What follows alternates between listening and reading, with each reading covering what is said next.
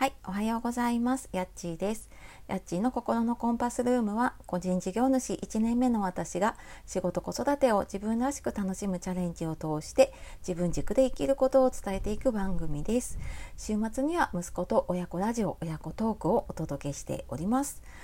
えー、本日も聞いてくださいましてありがとうございます、えー、週の終わりになりましたね金曜日ですがはいいかがお過ごしでしょうか？えー、私はね今日この後午前中にエンディングノートのねオンラインの体験会をやることになっていてあの会いたかった方たちとねあの 一緒に過ごす時間にちょっとワクワクしながら、はい、これから用意をしようかなと思っています。で、えー、今日はですね今の自分にモヤモヤしたら幸せのハードルを下げようっていう話をしたいと思います。えー、これを聞いているあなたはなんかなんとなくうまくいかないなとかなんかモヤモヤするなっていうふうに感じることとかありませんか、うん、ちょっとやっぱりなんかこの気候のせいだったり天気のせいとかもねあってなんとなくちょっと体調とか気分が優れないなっていう方もね多いんじゃないかなって思いますね。でなんかそんなねちょっとうまくいかないモヤモヤするっていう時にうんあの解決するには幸せのハードルを下げてねでそうすることでやっぱり自分が満たされていくので自己肯定感をねあの高められるっていう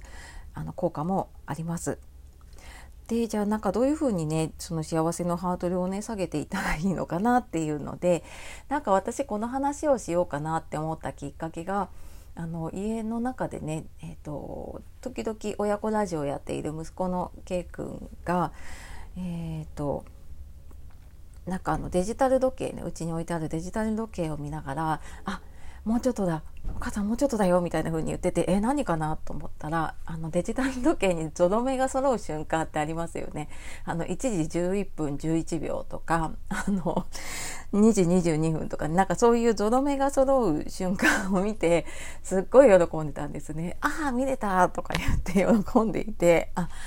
そうだよねなんかこれ嬉しいよねこの瞬間ねとかって思ってなんか一緒に見てなんか喜んでたらあそっかなんかこういうの幸せなんだよなとかって思ったのになんかふと気づいたりとかねあとなんか夜ご飯に自分の好きなメニューが出たりとか自分が食べたいって言ってたものが出たりとかするとすごい本気でやったみたいな風に喜んでたりしていて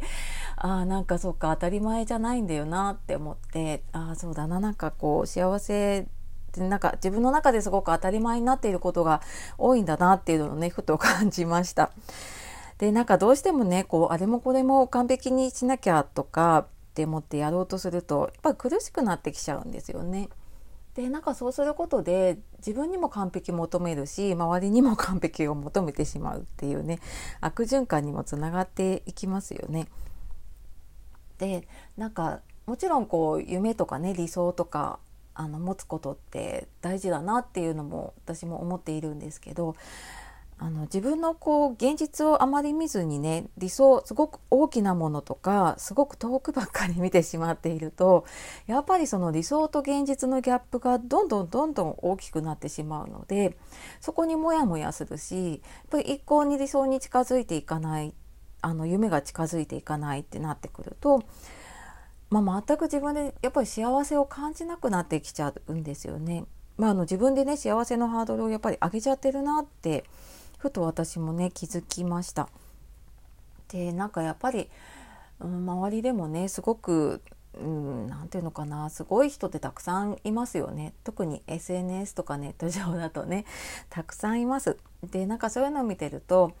私もなんか一時じゃああのいくら稼ぐぞみたいなね月いくら年いくらみたいなね 稼ぐぞとかすごい影響力を持つぞみたいなことを思った時もあったんだけれどももうなんかあまりに多分自分に遠すぎたんですよね。でなんかそれを思ったのがね最近断捨離をしていて本をねあの半分ぐらいに減らしたんですよね。でなんかその増え続けた本ってやっぱりあまりに自分とギャップの大きすぎる本をなんか買い込んでて結局あの読めないとか自分の中に落とし込めてなかったものがたくさんあってねなのでなんか本当に今の自分に合うものうんなんていう自分サイズというかね、うん、なんかそういう自分に合った理想っていうのかなちょっと頑張ればこう届くぞみたいななんかそういうところにこう理想を持っているとうんなんかこう達成感を持ちながらね進んでいけたりするのかなっていうふうにもね思いました。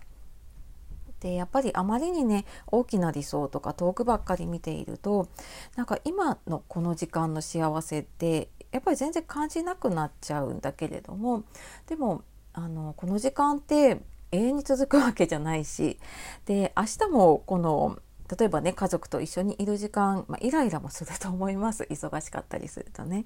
だけどこの時間って明日もこの時間が必ず続くとは限らないんですよね。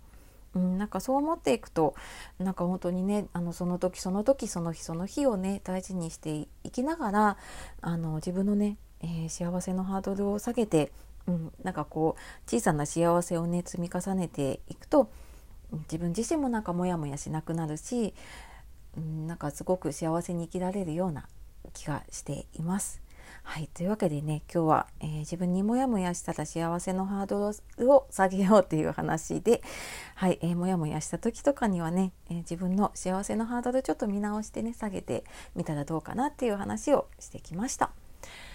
はい。というわけで、え、最後まで聞いてくださいましてありがとうございました。え、では、素敵な一日をお過ごしください。さよなら、またね